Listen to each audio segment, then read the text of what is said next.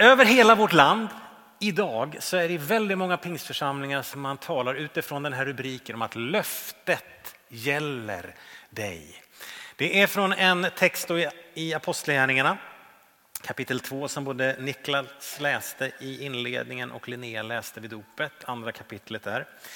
Där det står omvänd er och låt er alla döpas så får ni den helige ande som gåva. Löftet gäller er, era barn och alla de som är långt borta. Jag tänker, det gäller er, era barn, det är generationer och de som är långt borta, det är geografi. Och vi sitter här idag på grund av pingstdagen. Vi sitter här idag på grund av att det från början var tolv lärjungar som blev kallade, som delade med sig av det Jesus gjorde för dem berättade hans undervisning vidare på pingstdagen. Människor som blev fyllda av Guds ande och det går till deras barn, nästa generation och så vidare och ut över vår värld och når så småningom till oss. Så att du sitter här idag på grund av att det finns en pingstdag 2000 år sedan lite drygt. Så att löftet gäller dig och mig idag. Det gäller inte bara alla andra. Vi har så lätt för att tänka sig att ja, men Gud vill välsigna honom och henne och Gud kan använda honom och henne och så har vi lite mindre tro för oss själva. Men löftet om den heliga ande gäller dig idag. Och eh, idag och de kommande två söndagarna kommer jag tala om andens roll och funktion. Att anden vill ge oss nytt liv. Anden vill forma oss till sin avbild och anden ger oss kraft till tjänst. Anden tar oss ur vår liksom benägenhet för en självcentrering. Vi ska läsa en text ifrån Gamla testamentet idag, en lite längre text som ger en, en bild av, en profetisk bild av den heliga ande. Vad anden gör, vad anden skulle göra då och vad anden skulle göra senare. För det är ju inte så att den heliga ande dyker upp på pingstdagen. Nej, utan anden är ju med från blad 1 i din bibel. Från första verserna. I skapelsen så ser vi Guds ande verksam, den treenige guden. Och genom hela gamla testamentet så läser vi om Guds ande som verkar liksom, över människor för speciella uppgifter i lite speciella tider. Lite utsedda så, profeten, prästen, kungen, lite olika människor så. Men gamla testamentet, profeterna där talar också om att den heliga ande ska komma på ett nytt sätt. Ja, ni ser anden verka men den heliga ande kommer på ett nytt sätt. Det kommer ske någonting mer. Och Hesekiel, en av profeterna som talar om det här, säger i kapitel 36 i sin bok. Jag ska ge er ett nytt hjärta och låta en ny ande komma in i er. Jag ska ta bort stenhjärtat ur er kropp och ge er ett hjärta av kött. Jag ska låta min ande komma in i er och göra så att ni vandrar efter mina stadgar och håller mina lagar och följer dem. Det han talar om här är på ett sätt att lagen som folket hade, hade Guds bud, skulle liksom själva lagboken skulle flytta in i deras hjärtan, anden i er. Det är det som är på något sätt det, det nya, det annorlunda här. Det är inte bara, ja, men du får en funktion, du profet, du ska tala, få ta emot Guds ord, utan anden ska bo i er, röra vid era hjärtan, förvandla era hjärtan så att ni vill vandra, kan vandra, lever tillsammans med mig. Jag ska återkomma till den här texten nästa söndag om formandet och förvandlingen. Denna Hesekiel jag vet inte hur många av er som har Hesekiel som favoritbok. Jag tror inte att det är jättemånga. Det är en ganska mastig bok. Det är en av de, den, eh, finns tre stora profetböcker kan man säga, Jesaja, Jeremia och Hesekiel. Och Hesekiel är ganska svår. Han har märkliga syner. Eh, denna Hesekiel, vi är på skiftet 500-600-talet före Kristus. Och Babylon är den stora makten liksom på den politiska arenan. De, eh, babylonierna håller på att ta över Assyriens roll som stormakt. Och eh, babylonierna de liksom kommer österifrån och trycker in mot Israel och attackerar gång på gång och eh, besegrar dem lite i omgångar. Och det sker åtminstone tre stora deportationer av folk. När då babylonierna anfaller och vinner lite slag så tar de med sig fångar bort till Babel. Tre sådana stora deportationer. Och eh, Hesekiel, han är en av de här som åker med i den, vid den första deporteringen. Så att Hesekiel förs som fånge bort till Babel Eh, tillsammans med ett stort gäng människor och sen så får de sen höra nyheter om att landet har fallit helt.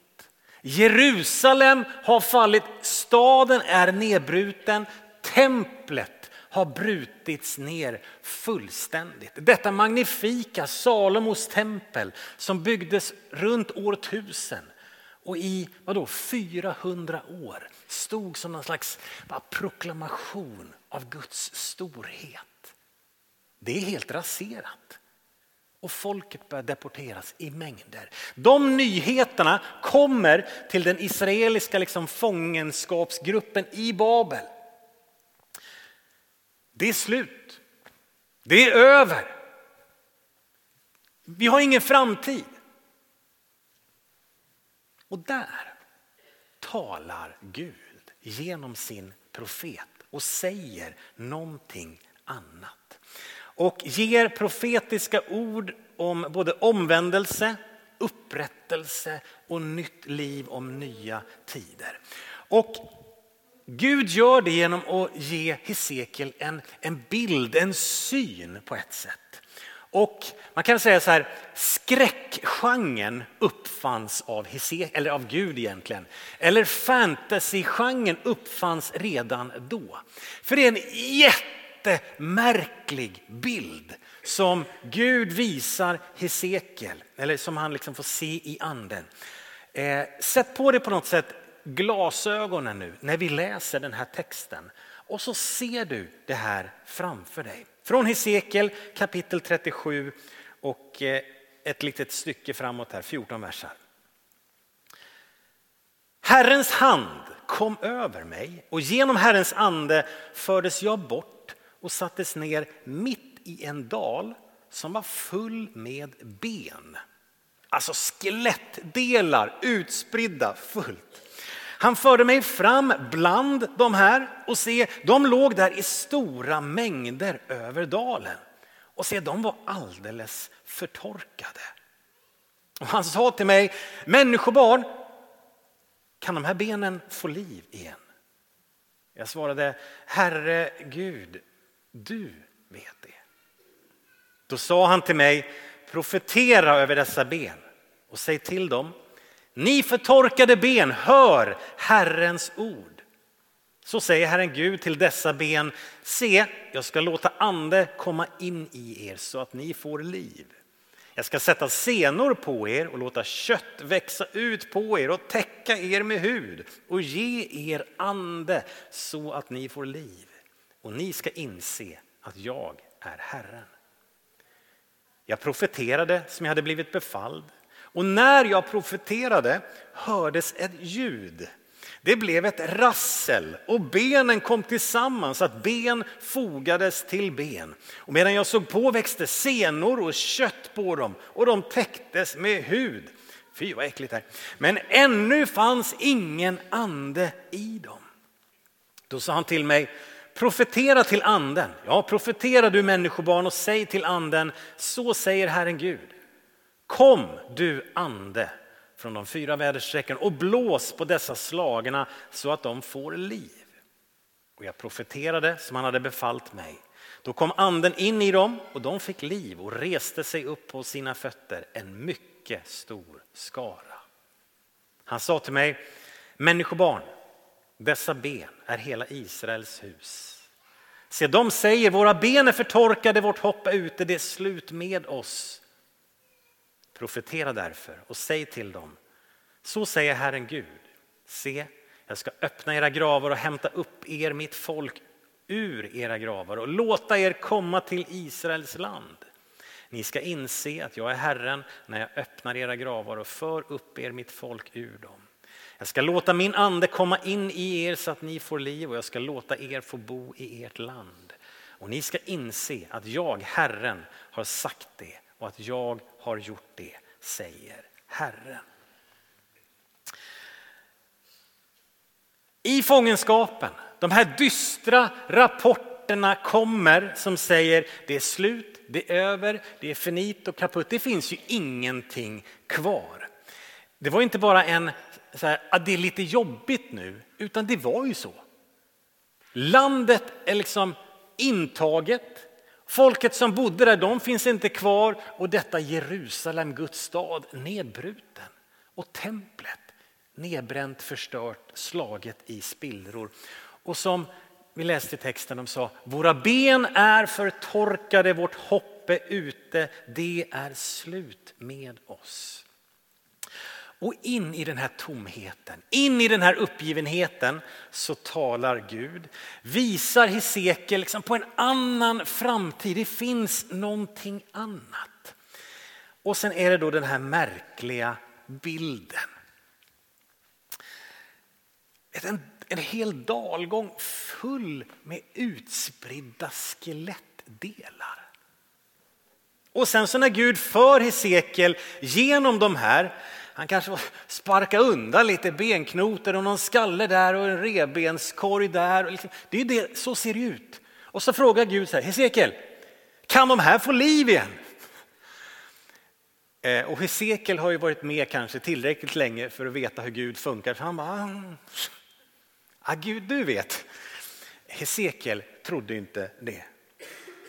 Men då ska Hesekiel profetera över de här delarna tala till de här skelettdelarna, benknotorna. Och vad händer? Det börjar röra sig. Lite, den är lite scary den här. Det blev ett rassel. du kan nästan höra det, du ser framför dig. Och så börjar de här benen fogas samman. Liksom. Ett lårben som åker i, i knät där och en fotled. Och det är bara massa skelettdelar överallt som rör sig. Är du med på skräckfilmen? Så här? Det är ju, jag vet inte om det finns någon film på det här, men de skulle nästan kunna göra det. Jag pratade med min äldsta son i veckan när jag satt och förberedde det här och så sa att jag kommer läsa den här texten och det finns en, en sång, eh, lovsång med Elevation Church som heter just Rattle som kommer från den här Rassel. Och han bara, åh, det är ju zombiearmén! eh, för de här delarna fogas samman och när skelettdelarna har kommit fram då kommer kött och senor och hud och bara, Ew! Ja, det är Bibeln vi läser. Eh, men det är ju ingen liv i dem. Alla beståndsdelarna är där, skelettdelarna kommer på plats, kött och senor och hud har klätts på. alltså Hesekiel, alltså ögonen måste ju vara så. Men det är inget liv i dem. Och tänk dig det, liv, liksom, vad, vad är liv? Ute i naturen nu så skjuter det liv i allt, det växer som bara den.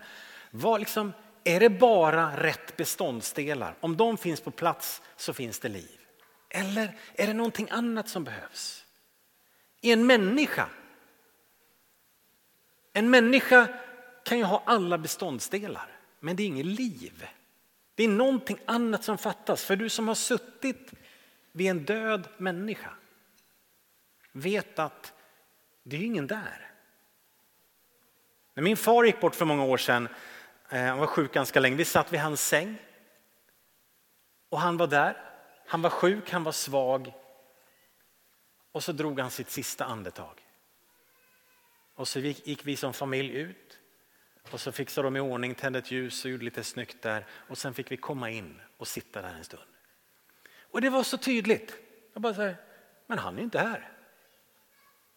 Det var bara kroppen, alla beståndsdelar fanns där men det fanns inget liv.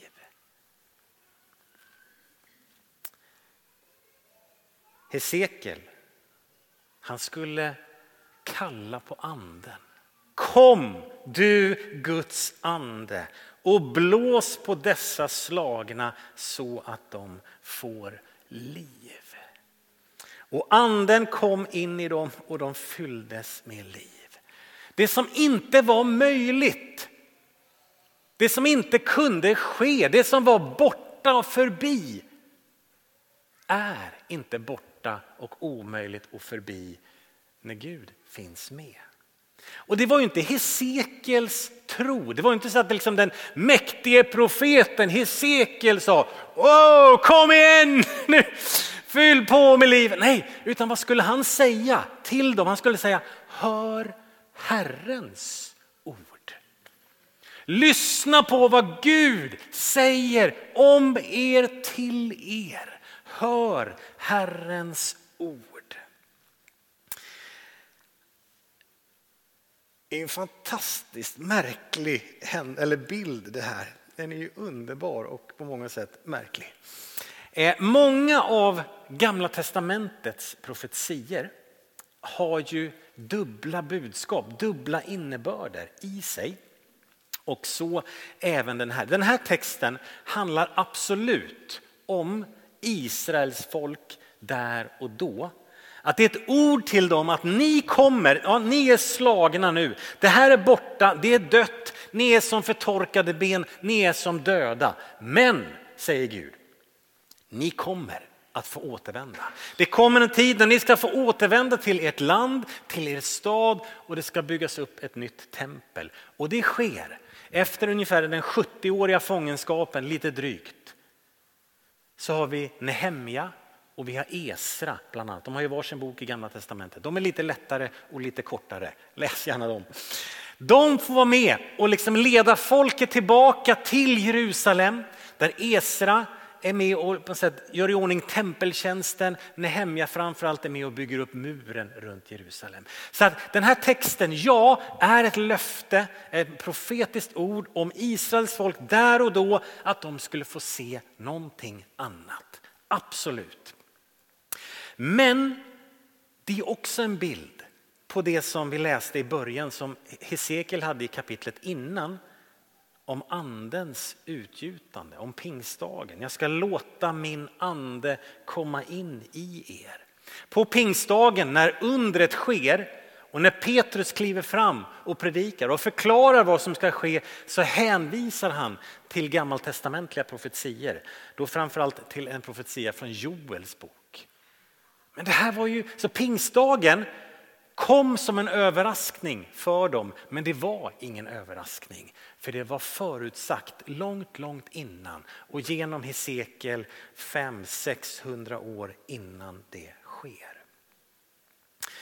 Men det här är ju en fantastisk bild av vad den helige ande vill göra i mitt liv och vill göra i ditt liv. Det är så vackert och det är så kraftfullt. Den heliga ande är ju inte bara någon slags dunderhonung som fyller på en dag när du behöver kraft. Den heliga ande är inte heller bara gåvor som vi får att bruka, även när vi ska göra det också. Och får jag bara uppmana dig min vän, du som har tungotalets gåva har fått uppleva det. Använd det jättemycket. Tala i nya tungor. Det är en välsignelse från himmelen och jag tänker så här, du vill inte vara utan Guds välsignelse. Och är det någonting som har stannat av i ditt liv, då vill vi be för det idag. Då söker du upp en förebedjare. Har du inte upplevt det, då vill vi be för dig att du får uppleva att du får tala i nya tungor och be från din ande. Där Romarbrevet säger att anden ber, hjälper oss i vår bön. Han ber med suckar utan ord står det. Och det står de porlar liksom i oss. Så anden vill ge liv till det som är dött. När Jesus talar om anden, hjälparen, sanningens ande, kärt barn har många namn, som han ska sända så är det bland annat med de här orden från Johannes. Den som tror på mig, som skriften säger, ur hans innersta ska strömmar av levande vatten flyta fram. Det sa han om anden som det skulle få som trodde på honom. Och Johannes 4, det vatten jag ger blir en källa i honom med vatten som flödar fram till evigt liv. Det pålar av liv, strömmar av levande vatten. Det är någonting av det här som inte bara är beståndsdelarna utan det här som fattas liksom, för att det ska börja lysa i skärmarna här uppe. Det händer någonting. Den här tron, livet, glädjen, kraften. Liv. Det är vad den helige ande vill göra i dig och mig. Eh, Sandra, du kan komma fram.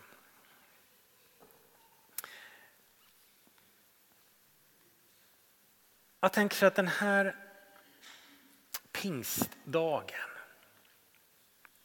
Vi har fått dopförrättning. Unga människor som säger jag behöver Jesus i mitt liv. Jag behöver vandra med honom. Jag tror att det väcker någonting i dig. För någon annan kanske det är så här, ja, nya högtalarna, vi tänker 30 år framåt, yes, jag vill vara med, vad kommer hända? Hur ser församlingen ut om fem år, tio år, 20 år? Vad kommer hända? Att det vaknar någonting i dig av tro, av förväntan. Men jag tänker att vi alla kanske har någonting som känns lite förtorkat. Och i perioder kanske mer eller mindre. Du kanske finns här idag där du känner så här, ah, men tron går bara på någon slags sparlåga eller den är ganska död, det är lite dammigt. Det händer inte så mycket. Det är inte så mycket glädje, den här tron som, ja det verkar så fantastiskt för alla andra. Men nej, det är lite liksom, ja beståndsdelarna finns där men det är som att det är ingen, lyset är inte på. Eller glädjen i livet. Det har hänt mycket som, som gjort att glädjen har försvunnit ur ditt liv. Kraften, det känns som att du släpar dig fram från dag till dag. Gud, en dag till. Och Gud är med en dag till. Och ibland ger han oss bara kraft för var dag. Men tänk om det kunde fylla på lite mer. Lite liksom stuns i steget kanske du behöver. Gud, jag vill inte släpa mig fram. Jag vill ha kraften, glädjen. Kom med liv hos mig. Kanske bönelivet är lite förtorkat. Och då ska vi be att tungotalets fantastiska gåva ska få fylla dig.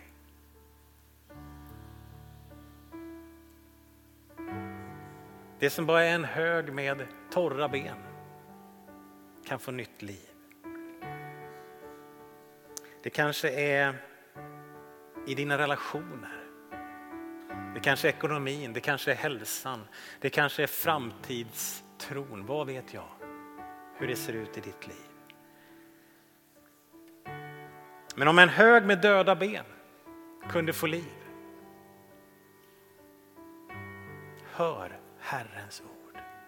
Och bönen var kom du Guds ande med liv. Jag tänker så här, Gud är densamme. Han har inte ändrat sig. Ingenting. Om ett slaget folk, en nedbruten stad, ett nedbrutet tempel. Ingen trodde att det kunde ske. Så kommer Gud och säger, lyssna. Jag kan. Och jag vill säga till dig som är här idag, hör Herrens ord. Ta bara den här texten. Hesekels bild av det här. Det Gud säger till honom att Hesekiel, det som är dött, det kan få nytt liv. Låt den bilden få på något sätt bara fastna i dig. Låt det få ljuda i dig. Gud vill ge liv in i din situation.